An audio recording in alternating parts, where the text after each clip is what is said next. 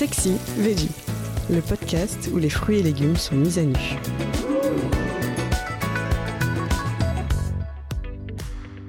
L'artichaut cuit ou cru est mariné à nu. L'artichaut, on l'apprécie en primeur dès le mois de mai et sa récolte bat son plein en juin et en juillet. C'est l'unique légume qui en laisse plus dans l'assiette après avoir été mangé qu'avant.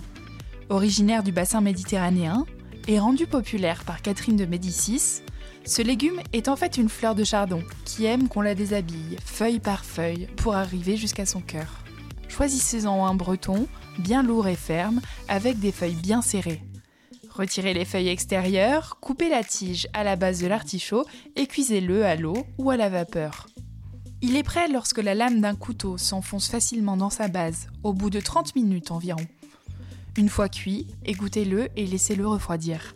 Écartez les feuilles délicatement, sans les retirer, et ôtez le foin.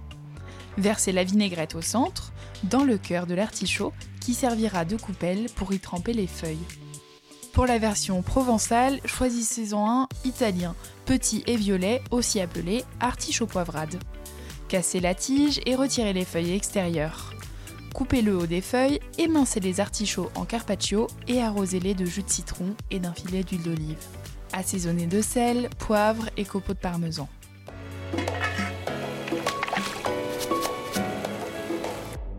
Le grand chef expert des légumes, Alain Passard, combine les deux techniques et sert l'artichaut en carpaccio cuit. Pour deux personnes, il met 8 artichauts poivrades dans une casserole d'eau froide et salée qu'il porte à ébullition pendant 15 minutes.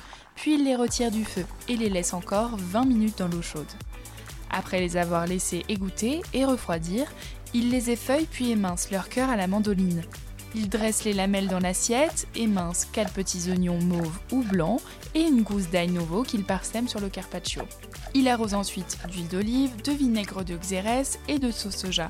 Il saupoudre de fleurs de sel et de poivre, puis arrose le tout avec l'eau des pépins d'une belle tomate. Cette recette entre la Bretagne et la Provence est une explosion de saveurs. C'est la fin de cet épisode. Si vous l'avez aimé, n'hésitez pas à commenter, à liker et à vous abonner. Retrouvez plus de contenu sur cuisineactuelle.fr et dans notre magazine en kiosque.